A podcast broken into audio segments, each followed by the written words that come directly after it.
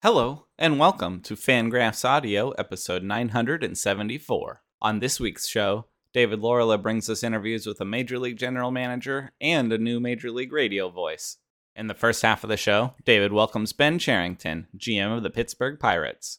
We hear about the club's willingness to innovate and focus on building instead of rebuilding, as well as insight on players like Daniel Vogelbach, David Bednar, and Henry Davis, the number one pick in last year's draft. Cherington also reflects on his days with the Red Sox organization, the challenges of projecting relievers, and how they are handling the development of top prospect Oneil Cruz. And we're also exposing him to other positions. And, you know, partly that is because we do believe he is, I don't know if unicorn is the right word, certainly unusual. And so we believe that his skills are so uncommon that we we owe it to him and the organization to push him to experience new things to try new things. You never know right? Like when we're winning where we might need him on a given day and that very well may be at shortstop. We don't want to limit it to that quite yet though. After that, David welcomes Jake Eisenberg, radio voice of the AAA Omaha Storm Chasers, who has also called Major League games for the Mets and Royals this year. Jake tells us about his quick rise through the radio ranks and how lucky he feels to have called Major League games already this year, including one of those dramatic contests between the Mets and the Cardinals. We also hear about Brady Singer and Royals prospects like Nick Pratto and Vinny Pasquantino, and Jake shares a very memorable adventure from his first major league broadcast. So I sprint across the concourse, I get in the elevator, the doors close, and then, you know, it's like one of those like funny fight scenes in a movie where there's chaos everywhere and then someone gets in an elevator and everything just stops and you just hear the elevator music for like 60 seconds. And so that's what's going on while this elevator is going up a couple of floors. The doors open and I shoot out of the elevator like a cannon, sprinting down these hallways in the Chase Field press area, which is a bit of a maze. But before we get to these great segments, I must issue my weekly reminder for you to check out the fangraphs.com shop. Not only is it the place for you to get your Fangraphs merch, but you can also get an ad free membership for yourself or for a friend. You can enjoy browsing the site at blazing fast speeds, as well as knowing you are helping to keep the site going and supporting everything we do. We couldn't do it without you. Thank you. Enjoy the show.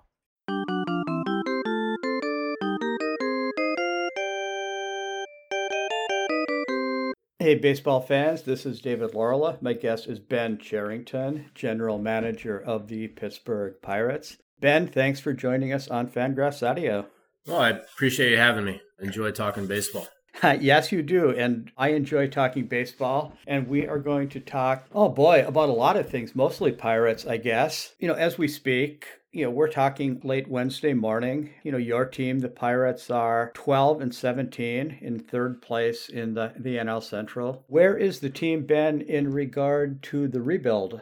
Yeah, so I think we feel really good about progress made in a number of areas. We know that you know, simple part is just we gotta we gotta build the strongest, deepest forty man roster we possibly can, and there's other things obviously that go into winning, but that's that's the main thing. So we've been focused on that and in all all ways of doing that over the last you know two and a half years or so since I've been here, and we feel like we've made progress and seen progress in our overall organizational talent. And some of that is coming onto the 40 man roster and now transitioning to the big leagues. And while we've been doing that, we've been also working hard at just innovating continuing to get better and more on the strategic side in terms of how we're preparing for games and deploying and all that stuff. And that's fun to see progress there too. And I think maybe even simpler than all that, you know, the record is the record. We know we still have uh, lots to do to get better, and there's not there's nothing not to still get better at. But if you watch our team and you're around our team, you know one thing that makes it helps make it fun to be a part of it is our guys really do just play hard. You know they they work hard and play hard and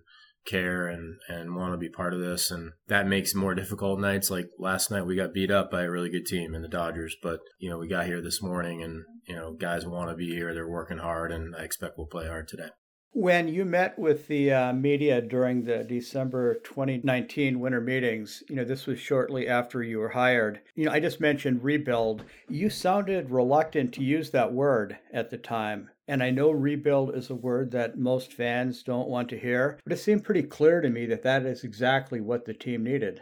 Yeah, it's possible that I was being too sort of precise with the definition of the word. You know, I, I think I was thinking about it coming in at that time as okay, we're, you know, we're focused on building something, not rebuilding something. I think over time, I've just sort of allowed you and others to use the word you want. if, if, if rebuild is uh, publicly more accurate, then that's fine. It doesn't really change what we're focused on here and doesn't change what we the efforts we have made to improve in different ways and certainly you know the things we know we still need to so i'm comfortable with whatever word you'd like to use what we're focused on is uh, doing everything we can and working as hard as we can so that we can get to winning as fast as we possibly can you mentioned Ben uh, getting beat up by the Dodgers last night. I think it's safe to say that top to bottom, they're one of the game's strongest organizations. What are they doing to make them that good? And uh, more importantly, can it be cloned?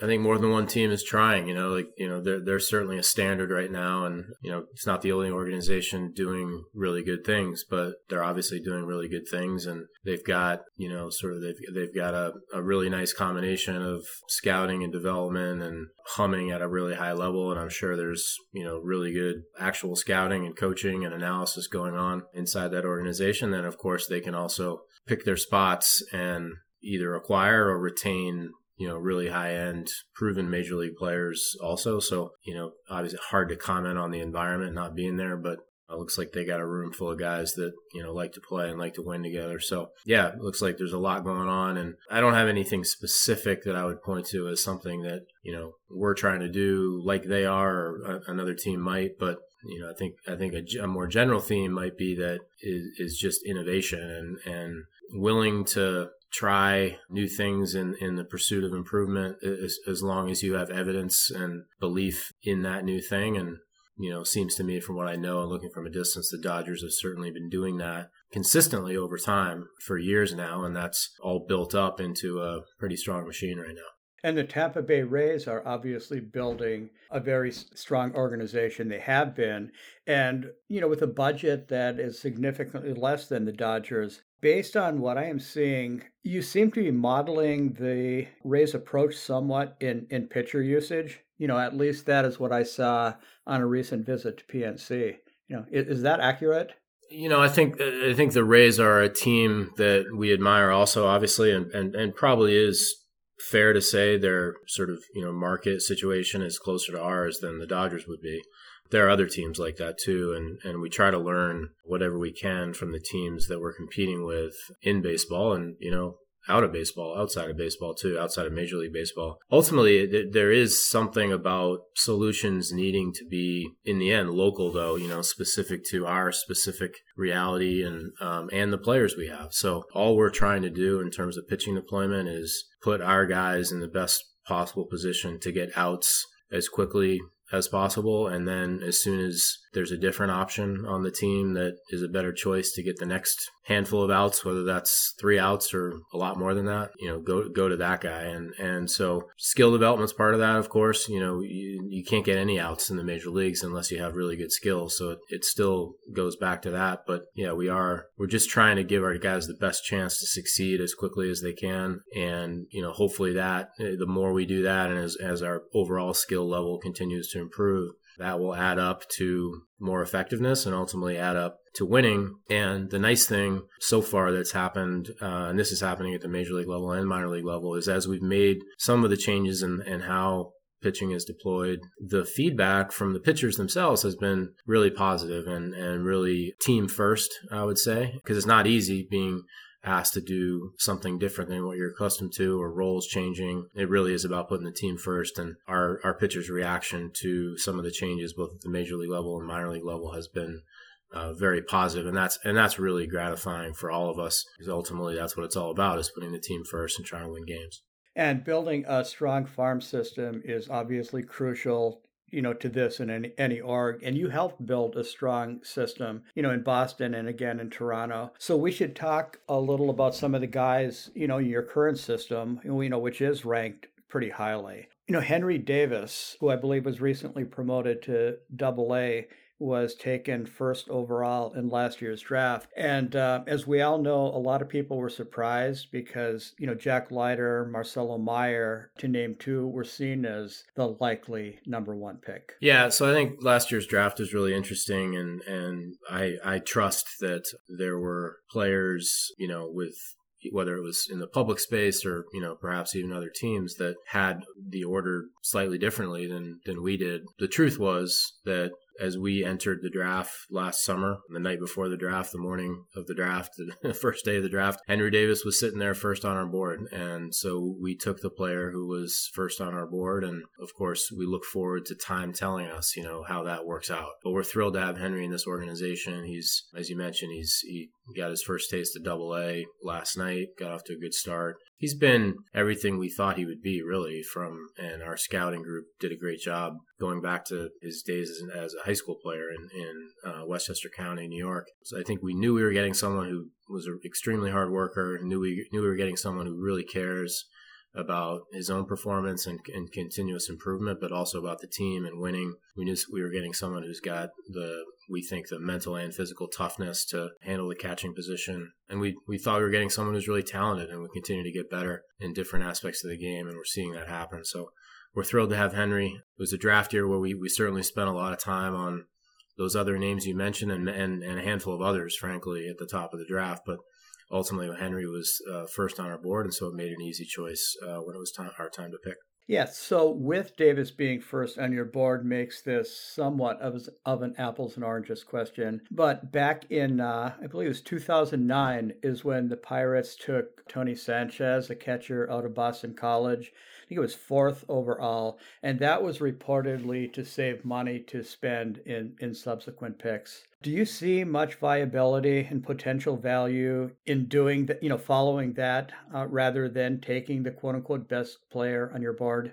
Well, I, I think at the top of the draft, we'd focus most and maybe almost all on best player on the board. I, I think we have a job to do to look at how do we get the most total talent out of every draft season. And of course, as you know, you know, every team has an available pool of money to spend on the draft. And so you have to look at how to maximize that, optimize that across the entire draft. But we also know clearly from history that by far the biggest value from the draft comes at the top of the first round. I mean, it's not, if it's not close if you look historically that there's just on average going to be way more contribution from the top half of the first round than than deeper in the draft. So I think that would lead us back to, you know, almost always mostly focusing on best player on the board. And again, in our case last year, that was Henry Davis. And then once you sort of get there, then you can look at, okay, is there a way to, how do we execute this draft in a way that gives us a chance to get as much talent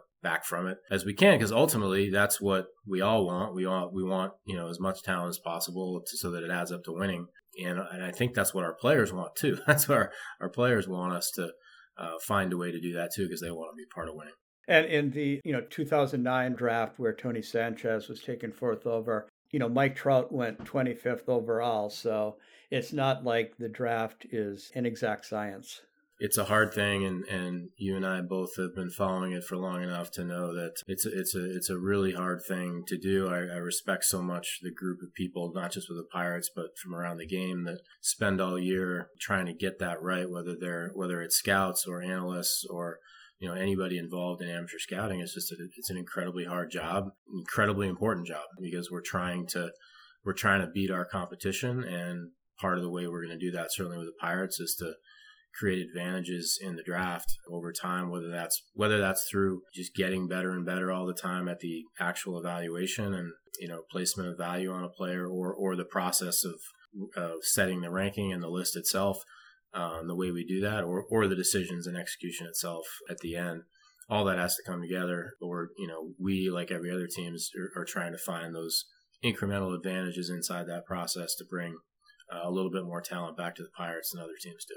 And with value and projection in mind, Oneil Cruz is the organization's top rated prospect. And I think most people who follow prospects know that uh, Cruz is a six foot seven shortstop How does one go about projecting a unicorn? You know, I assume you can't simply look at Oneil Cruz's performance metrics and project it the same way as if he were a six-two shortstop, or you know, or can you? Yeah, no, I, I, think it's a it's a good question and and one we try not to overcomplicate. Frankly, you know, we try to allow what we're seeing and you know and, and what our, our experts are telling us, and then also what the what the metrics are telling us to mostly tell us the story of who he is now as a player and what he may become. And uh, what the story is telling us right now is that he, we believe absolutely he can play shortstop at the major league level. Of course, we also believe he has significant offensive ability and a chance to be a dynamic hitter. And we're also exposing him to other positions. And, you know, partly that is because we do believe he is, I don't know if unicorn is the right word, certainly unusual. And so we believe that his skills are so uncommon that we we owe it to him and the organization to push him to experience new things to try new things. You never know right? Like when we're winning where we might need him on a given day and that very well may be at shortstop. We don't want to limit it to that quite yet, though. We'll see how that evolves over time. There are players who get exposed to different positions at one point in their career and end up settling in at one. It can also work in the other direction. We talked about the Dodgers before, and you know, just all you got to do is look out last night on the field and watch Dodgers games from last October, and there's a lot of former shortstops on the field that have found their way into that lineup. So it's an interesting thing. But Oneil is incredibly important to us, and, and we're trying to give him uh, the exposure and opportunities to develop in ways to give him a chance to help us win as many games in Pittsburgh as possible. Yeah, when I interviewed you uh, for Fangraphs back in uh, January 2012, you, know, you talked a lot about assigning value to players, both you know internally and players on other teams. Has that process changed at all over the past decade? Oh, I'd say quite a bit. I mean, the you know, I'm not speaking for the Pirates here. I think every team has their own process, but you know, there's there's certainly, um, I think number one, there's more and more different kinds of information going into that analysis, going into that valuation, different inputs, and those inputs are weighed differently. And teams continue to learn more and more about uh, what inputs to include and how to weigh them. And then, of course, because there's more inputs and we have to figure out what to make of those inputs and how to weigh them, et cetera, that means there's also, you know, different and more different types of people and more people involved in that process. But that's also like part of the, you know, it's a big part of the fun of the job is, is trying to figure out how to do that better and better and more precisely and what information matters and uh, or what information matters a little bit more than other information. I'm not sure that I'm not sure that any information doesn't matter. It's just a question of how much it matters and how much we should weigh it. And we're and we're working at that all the time. And then of course uh, we've got to keep an eye out for the future too, because there's uh, something either there's something about a current piece of information we don't know enough about and need to study more or you know stress test more to figure out how much it should be weighed or there's a piece of information that we don't even have yet and need to search out and find. And, um, you know, it just gets to the constant innovation that happens inside the game that every team is focused on. And Pirates are no different. You were in Boston, of course, in uh, 2012. In that same interview, you addressed the decision to not re sign Jonathan Papelbon. You know, you said that sometimes the market uh, see the quote. Sometimes the market goes past where we assign the value. You know, you added that there were other options available, and I know that you ended up trading for Mark Melancon, who was not good in Boston. He then became a shutdown closer, you know, with the Pirates, interestingly enough, after you traded him. So looking back, is there much you can say about those decisions outside of, you know, it's really hard to project relievers? Well, I would say that, uh, and and it still feels that way.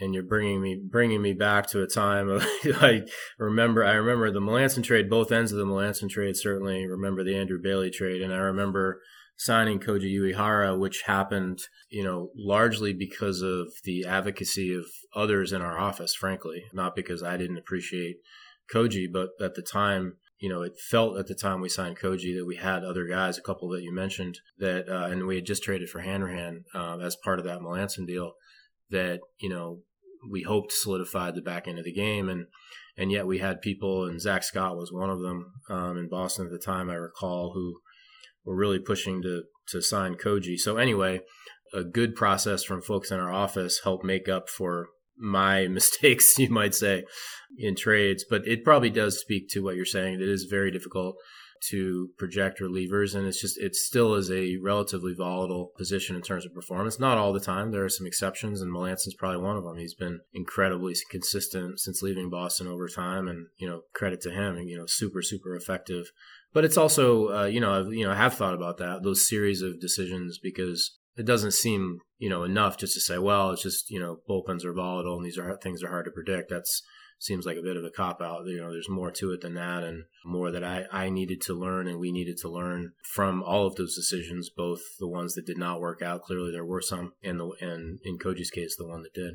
And we are starting to run short on time, Ben, but uh, a few more things. One of your most notable trades since coming to Pittsburgh actually was for a reliever. You gave up a good player to get him, but David Bednar has been really, really good. Yeah, and and again, you know, credit to people here who identified Bednar as someone we might be able to get, like as a sort of you know down down level name in a trade. You know, we, we were obviously talking to the Padres and other teams about Musgrove and Bednar is a guy we had circled as you know maybe we could get him in this deal without him being the first name in it. You know, liked the raw stuff, like the minor league track record, had some insight on the character, and obviously a local guy here from Pittsburgh and you know, it just seemed like a guy just he all that hadn't happened yet is he just hadn't performed in the big leagues quite yet, and seemed like he probably would in time if given the opportunity. So, not saying it was anything you know really more than that. Uh, you know, pro- probably you know a guy that any number of other teams would have identified, but a good job by our team here to sort of like circle him as someone we might be able to include in that deal among others that would help help have a chance to you know give that deal a, a chance to work. And we knew, of course, that we were trading a good pitcher, and and certainly Musgrove has been all of that for the Padres last couple of years. Along with having really good stuff, Bednar is a fairly imposing man physically, which leads us to Daniel Vogelbach. When I was at PC a few weeks ago, the Padres were there, and one of their front office members on that trip was chatting with me, and he asked me a question that I don't know the answer to, which is uh, Is Daniel Vogelbach the heaviest leadoff hitter in Major League history?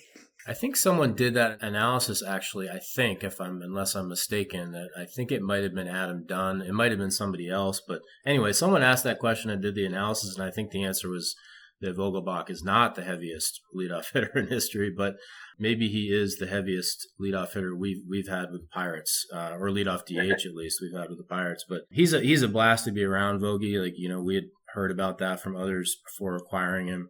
Andy Haines, who uh, is our hitting coach now, came from Milwaukee, knew him from there, and was a big part of recommending Daniel. And he's a joy to be around. He he he absolutely loves baseball, loves hitting. Really fun personality in our clubhouse, and but really smart too. This guy studies the game and, and knows what pitchers are trying to do.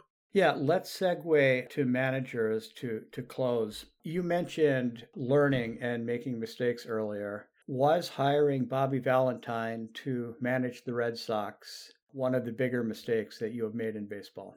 Well, it's an interesting question. I mean, at the time, we were the Red Sox were going through a period of adversity, obviously with with Theo and Tito leaving together at the same time, which thinking back to that time, I guess being there, I sort of knew it was happening. So maybe it was like less shocking at the moment uh, as it might have been as I look than, than, when I look back at it. But thinking about two figures in Red Sox history and baseball, baseball, Red Sox baseball history anyway, hard to imagine a, a combination of executive and manager that had a bigger impact than those two and for them to both leave the organization at the same time for different reasons and you know in retrospect appropriate reasons was really a it was a period it was it was like a body blow. And we were trying to we all of us were you know were trying to pick that up and and do the right thing going forward. And of course I was new to the job and and working with closer with ownership for the first time. And uh, we went through a process and together, you know, ended up hiring Bobby, who was incredibly experienced, you know, really had passion for doing that job.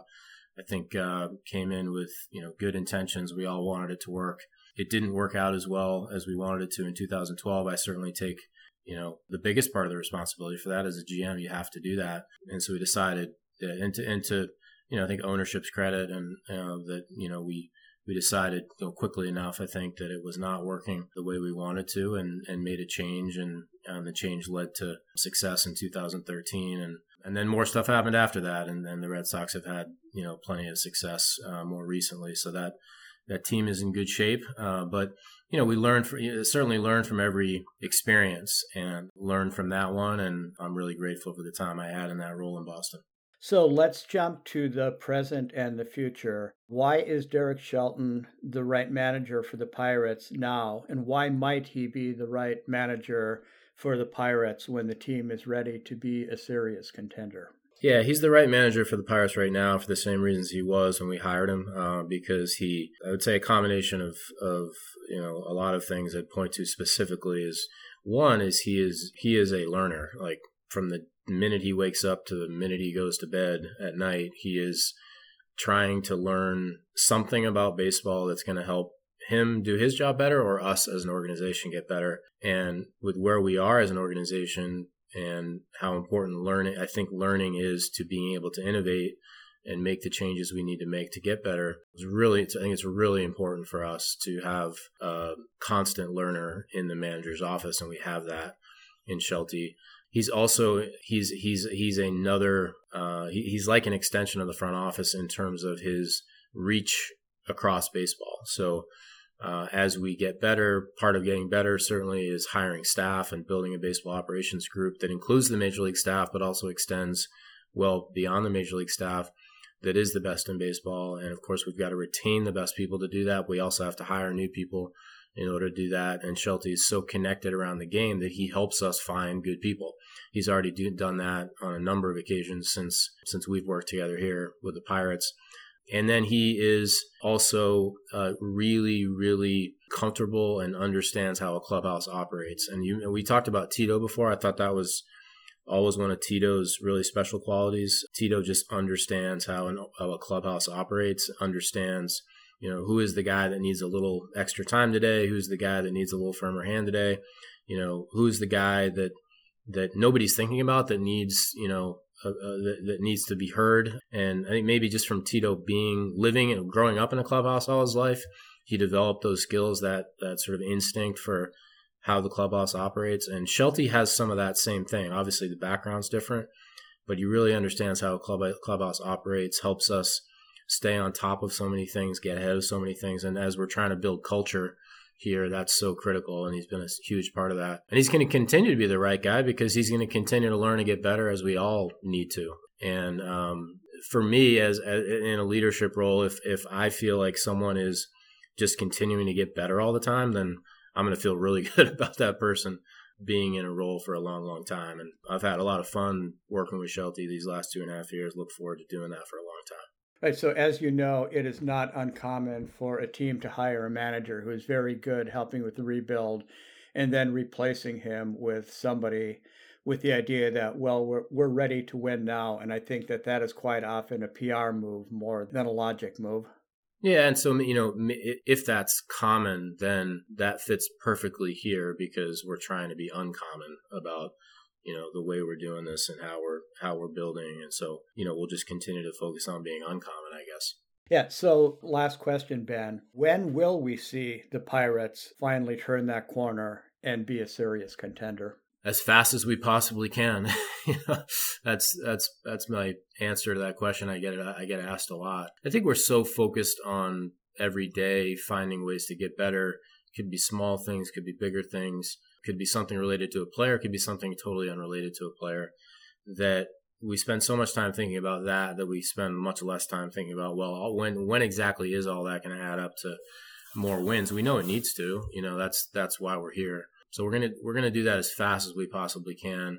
You know we also know from history and my own mistakes at times that if you try to shortcut a process too much that can lead to bigger mistakes that can actually set you back so we're mindful of that too, and need to need to keep that in mind. But some of it's just simple as just again just getting after and getting better at everything every day. A little bit of a little bit of you know a little, a little bit of that is player acquisition and finding the right players. A lot of that is player improvement, putting them in the right place to perform on the field, building the culture to support that. Uh, we invest in that, all of that every day, and believe that if we do and stay diligent to that, it'll add up to winning as fast as it possibly can a common sense response from the GM of a team that prides itself on being uncommon. Yeah, Ben, really appreciate your time. I know that you have uh, first pitch coming up here shortly in Pittsburgh, so thank you for coming on to Fangraphs Audio. Enjoyed it, David. Have a great day.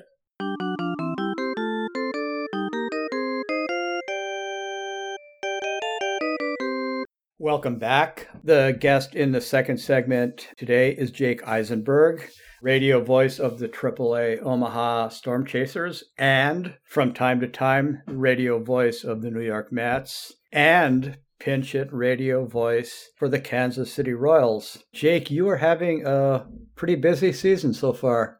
Yeah, I think that's that's a pretty good way to put it. I mean, the last few weeks especially have been uh, kind of waking up and trying to figure out what time zone I'm in and what city I'm in, and that's you know that's the way baseball season goes. But it's been especially cool to have you know the first big league opportunity with the New York Mets in Arizona and in St. Louis, and then you know come back to Omaha and, and, be back with the Storm Chasers, and then you know get asked to pinch it for the Royals for a couple of days last week, which was you know an absolute blast. So being in a bunch of different places and calling baseball and having a good time. And we will talk about all of those experiences. But first, I should note that your broadcasting career as a whole seems like it's been a bit of a whirlwind. You graduated, I believe, from the University of Maryland in 2017, and you have now called games, I think, at pretty much every level from short season to the big leagues. So, uh, do you ever pinch yourself with how quickly this is unwound for you? All the time. I have a bruise on my left arm right now because I keep pinching myself. I've been really, really fortunate to have opportunities at each level that, you know, the people that I've met and gotten a chance to work with and learn from have helped me get to the next level year after year. You know, Brooklyn in 2017 and then Winston-Salem in 2018, Richmond in 2019 and kind of sort of since 2020 with Omaha. You know, obviously first game wasn't until 2021, so I had to wait a little bit for that opportunity to really get started. But, you know, like I said, the people that I've had the chance to work with and learn from make the next opportunity possible. That's been the way that it's always been since, you know, I started calling baseball consistently at the University of Maryland with Maryland Baseball Network and then in the Cape Cod League in 2016 with with the Chatham Anglers. There's been so many people along the way that have helped me get better, uh, just a little bit better every single time I get the chance to call a baseball game, and that's what it's all about. It's I think it's no different for players than it is broadcasters in some ways that you know baseball is a game where you're going to go out there and do your best and frankly fail a lot and it's how you adjust and respond and get a little bit better the next time out there that helps you progress forward and how, Jake, does a minor league broadcaster in one market get an opportunity to call big league games as a fill-in for another market? that's a that's a really good question. You know, it's it's a lot of the same things I think that would get you from one place to the next. You know, some of it is luck, a lot of it is timing, some of it is also, you know, the relationships you develop along the way. With, with the case for the Mets, you know, I've had the chance to get to know Howie Rose and Wayne Randazzo over the last several years, really since I started calling games in Brooklyn and had the chance to go shadow the Mets broadcast uh, late in the 2017 season and connect with them. And they've given me some really good feedback, you know, constructive and positive and, and negative at times when warranted on you know the tapes that I've sent them over the last several years. And so when this opportunity was one that I became aware of, you know, I threw my name in in the hat for it, uh, so to speak, and, and sent my materials off, and then reached out to them and kind of asked them more about it, what they thought, if they felt I'd be a good fit, the best people to talk to, and it kind of just went from there. And the fact that you know I was on the other end of the phone call, being told that I was the one that they chose, is frankly still surreal. Uh, especially since you know I grew up 30 minutes from Shea Stadium. This is the team that I grew up with, and to have the chance to sit and share those games with all of those Mets fans, of which I am one, is is more than a dream come true. It's a dream beyond dreams. Yeah, how different, Jake, is it calling a minor league game and a big league game? Well, the biggest difference that I've kind of figured out over the last couple of weeks is that at the minor league level, for starters, you know, it's it's the broadcaster's responsibility to introduce these players to the audience in a lot of ways for the first time. You know, they're they're not known as much in these markets. Certainly, if they're playing, you know, in Omaha for the first time, it's up to me to teach everybody about who Nick Pratto is when he first gets called up to join the Omaha Storm Chasers last year. Same goes for Bobby Witt Jr. And maybe fans have read about them, but they don't really know them yet. And it's my responsibility to teach people about who they are to the best of my ability. At the big league level, that's not the case. You know, you look at the New York Mets and it's like, well, hey, people know who Jacob DeGrom is. People know who Max Scherzer is. They know the stuff that he's done. They know, you know, his biographical information. And so that's one of the biggest differences is that instead of introducing fans and listeners to the characters of this baseball story, you're trying to illuminate these characters in a new way in the game that's unfolding. That's one big difference. And the other big difference is that at the minor league level, the focal point is really development. Sure, wins and losses matter, and you want your team to win more than it loses. But at the end of the day, the goal is to see these players develop and get better and then progress. And at the big league level, that doesn't exist as much. The players are there, and sure, you want them to develop and get better as big leaguers, but you know, game in and game out. It's about whether the team won or lost and whether they're getting closer to playoff contention or World Series contention or not. And so those are the two biggest differences, I think, between calling a minor league game and calling a big league game. How much prep work, Jake, was there in your initial Mets games? Because while everybody knows the players, I would think Mets fans, as a rule, know a lot more about how this team has been playing now than you because you are broadcasting AAA games. A ton. And the truth is, no matter how much prep I do and how much I read, there are always going to be a slew of fans out there that are listening to Mets games that will know more than I do, and that will forever be the case. And you just kind of do the best you can with all the information that's available. And one of the things that, frankly, I struggled with those first three games, six games with the Mets is sifting through all of the available information, which can be overwhelming at times, you know, to the degree of information that we have, both biographical and statistical, and figuring out what pieces of information are more important than others or more worth sharing than others or help share the story of that game better than others because there's just so much it's impossible to see it all. It's impossible to read it all. It's impossible to digest it all. So how do we sift through what's available to us and tell that story in the best way possible? The Mets have had some pretty interesting games this year, particularly with beanballs. Did you happen to call any of those games? yeah, there was that game in St. Louis a couple of weeks ago where things got a little bit heated and, and benches cleared. And, you know, it's one of those things where there's just a lot of frustration about a team getting hit time and time again. And you saw, I'm sure, the comments from Chris Bassitt and the other pitchers on the Mets staff, and also from James McCann, who was advocating for a quote unquote on deck circle type thing for pitchers, and basically just trying to find a solution for there to be a middle ground between getting a grip on a baseball, but nothing that's going to enhance a pitcher's stuff, and also making sure that, you know, pitchers feel confident in being able to hit their spots and, you know, not losing control of a ball that they're throwing, you know, 90 plus miles an hour, which, you know, could be dangerous when things are slipping. And, you know, there, it didn't seem like there was any true intent. And frankly, I hope there wouldn't be. I, I hope that we get to a point in this game where intentionally hitting somebody isn't something that we see either at an onset or in retaliation. Um, and I think it's an understanding that you know nothing was was intentional, but yeah, it was definitely something that we saw, and it was definitely one of the narratives from that week.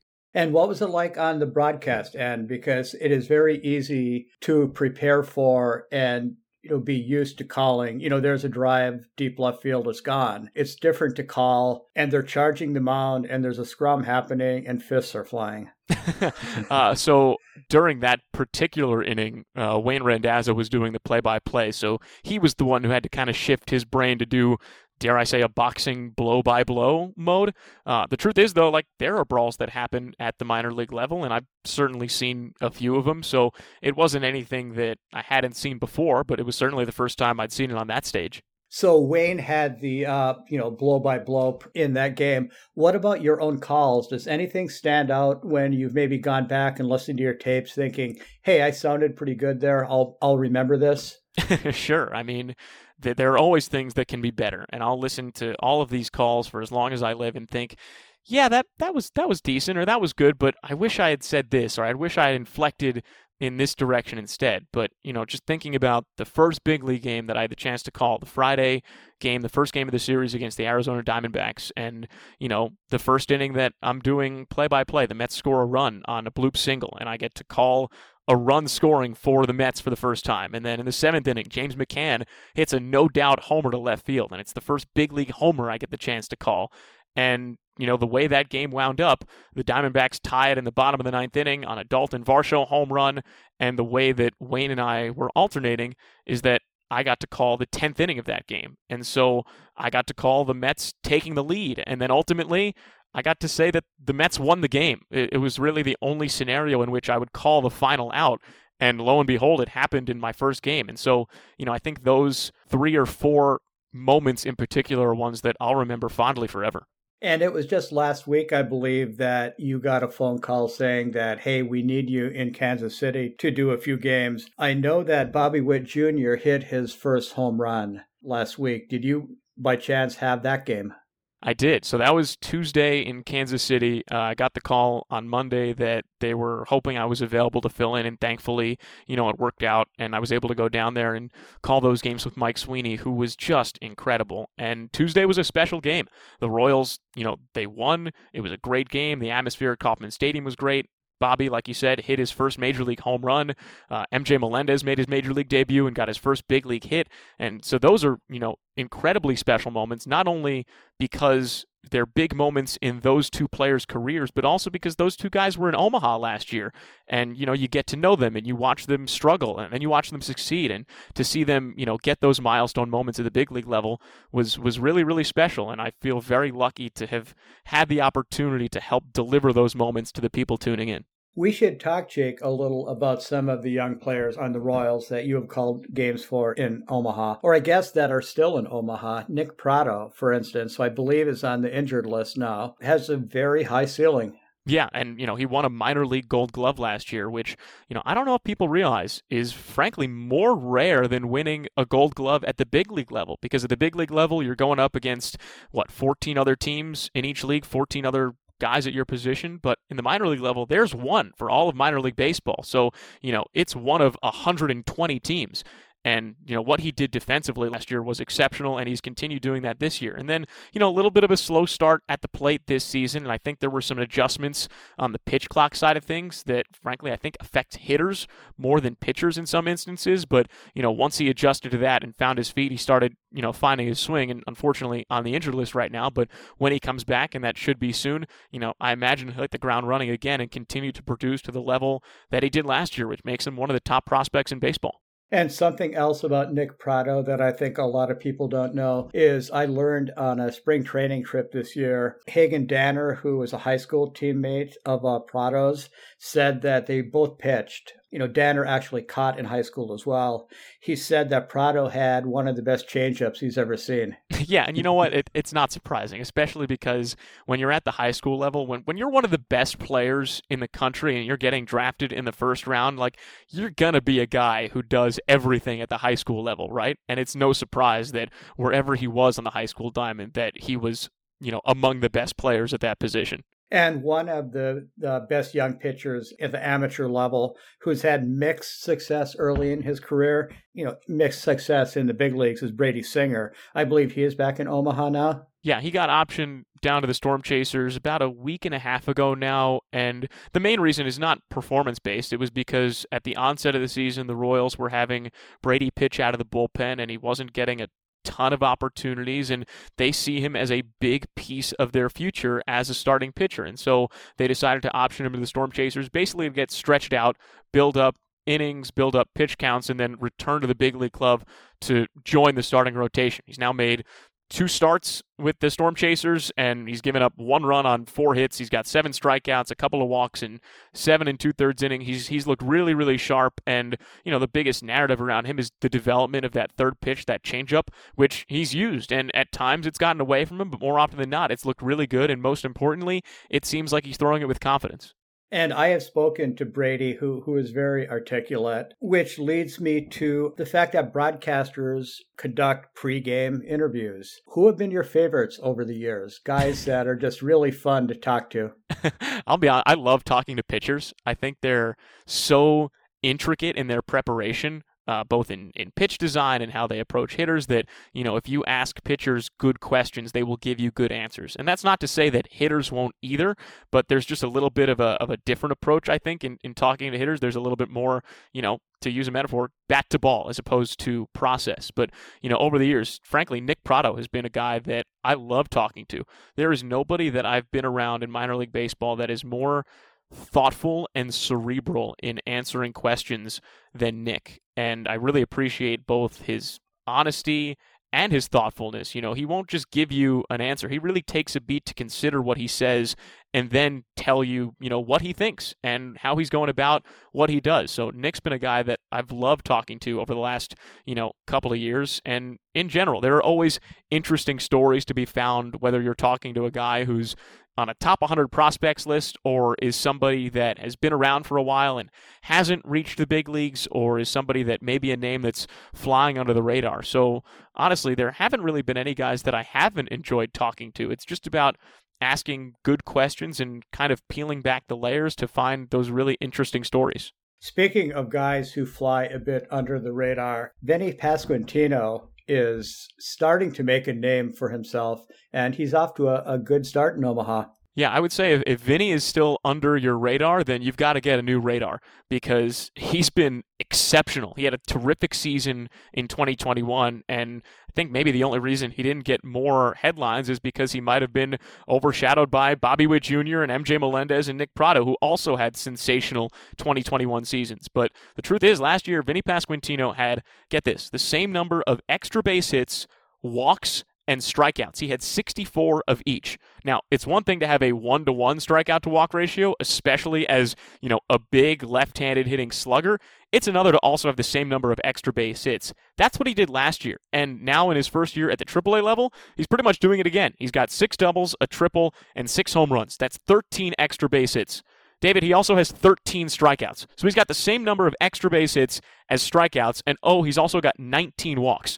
So he's got a strikeout to walk ratio that is off the charts good. He's also pummeling the ball when he makes contact, and he's been exactly as advertised and at a new level for the first time. It's such an advanced approach.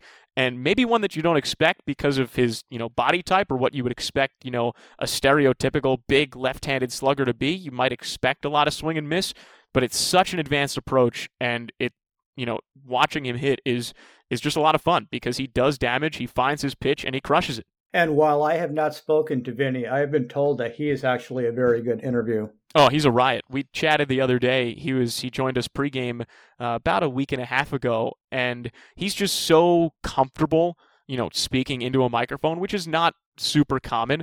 And first off, he's great about answering the things that you know you'd ask him about but he'll also take you in a different direction. He keeps he kept me on my toes in that conversation. You know he he was talking about how you know we were sitting outside and it was super windy and I had him in all these conditions. Of course it was a nice day 60 degrees and he was just you know just having some fun. Uh, but he makes those conversations lighthearted and approachable and relatable the way that you know I think they're meant to be. And he gives you a little bit of himself. He gives you a little bit of Vinny the person in addition to Vinny the baseball player. And of course, broadcasters develop relationships with players. When you came back from doing Mets games, did any of the guys give you a hard time? Saying that, "Hey, you're you're a you're a big leaguer now. Will you talk to me?"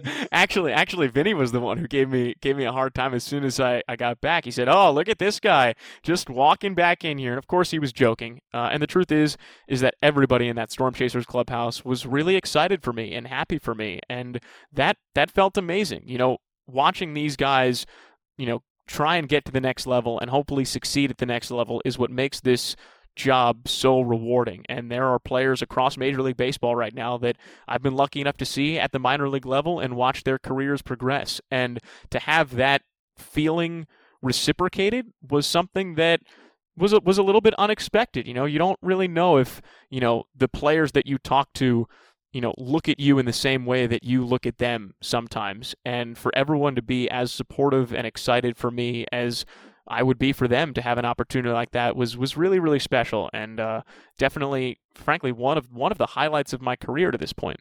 Every young ball player, of course, is really excited to finally get up to the big leagues. You know, I, I picture them in the hotel room after their debut thinking, you know, this is heaven. I want to stay here for forever. As a broadcaster, did you have that same feeling after your first Mets game, even though you knew that you were going back to Omaha soon?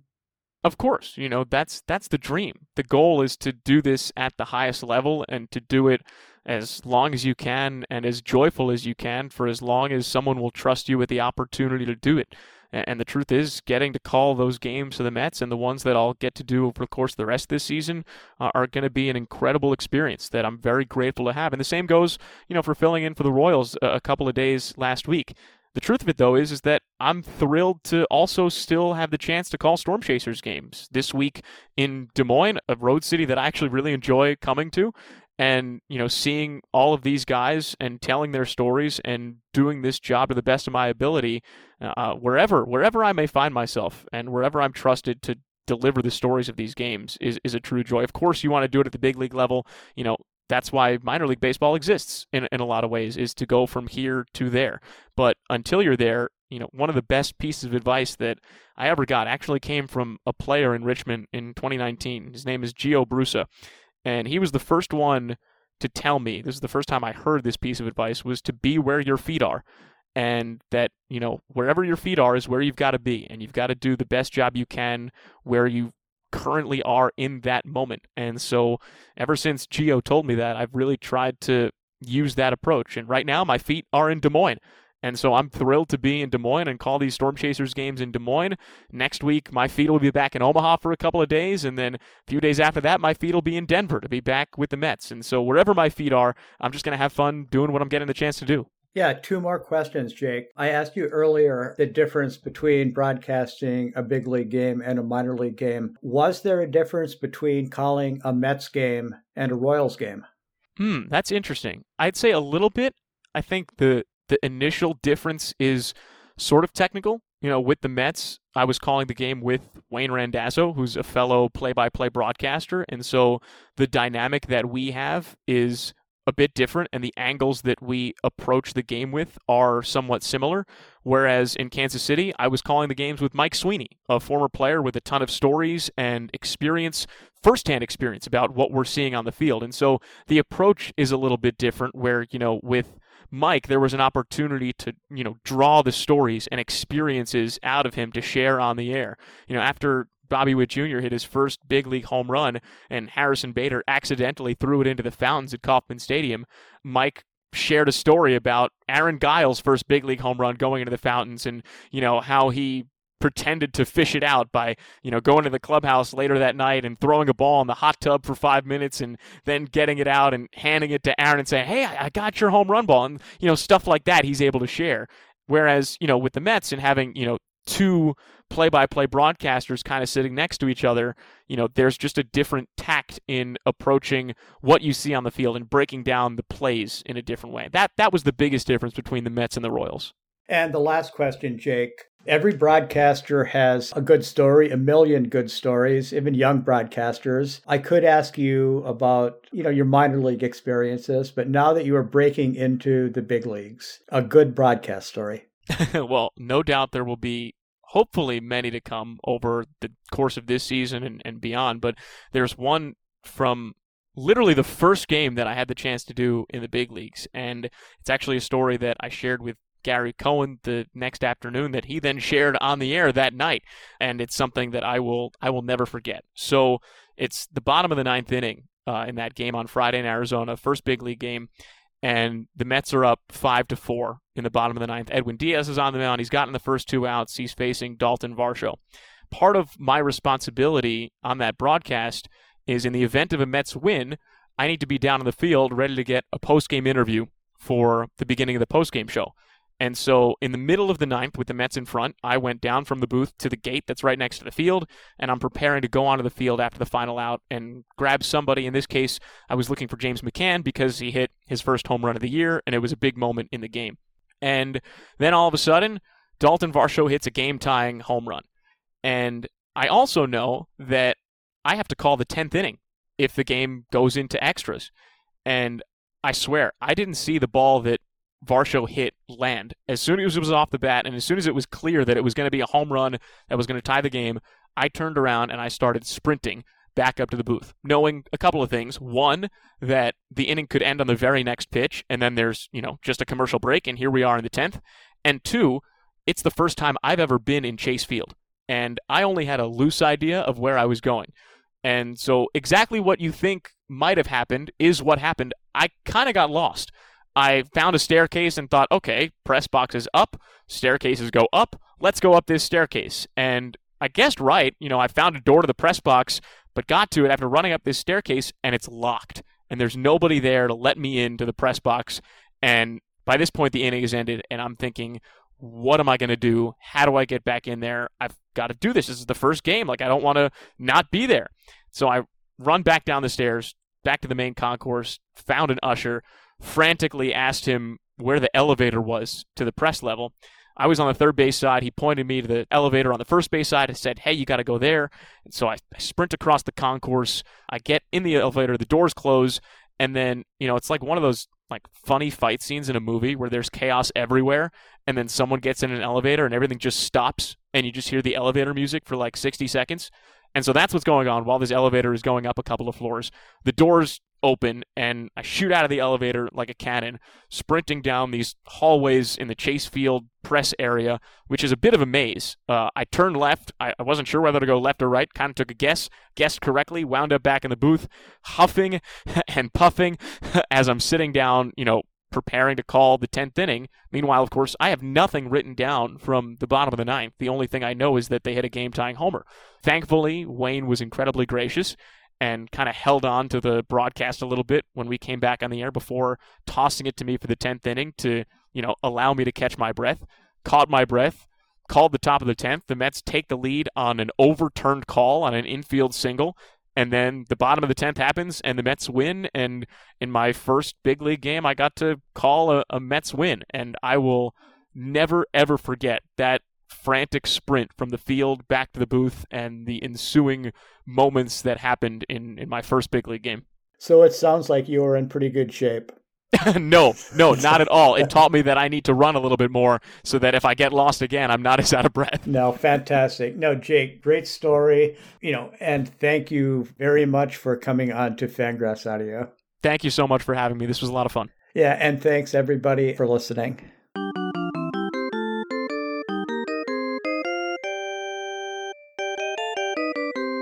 This has been Fangraphs Audio. Thank you to Ben Cherington and Jake Eisenberg for joining us, and thank you for listening. If you enjoyed the program, consider telling a friend or two about it. Spread the word, it helps us out. Don't forget to sign up for the Fangraphs newsletter. It is the best way to keep up on all the stuff we are doing over at the site, free to your inbox every weekday. That'll do it for us. Be excellent to each other, and we'll talk to you next week.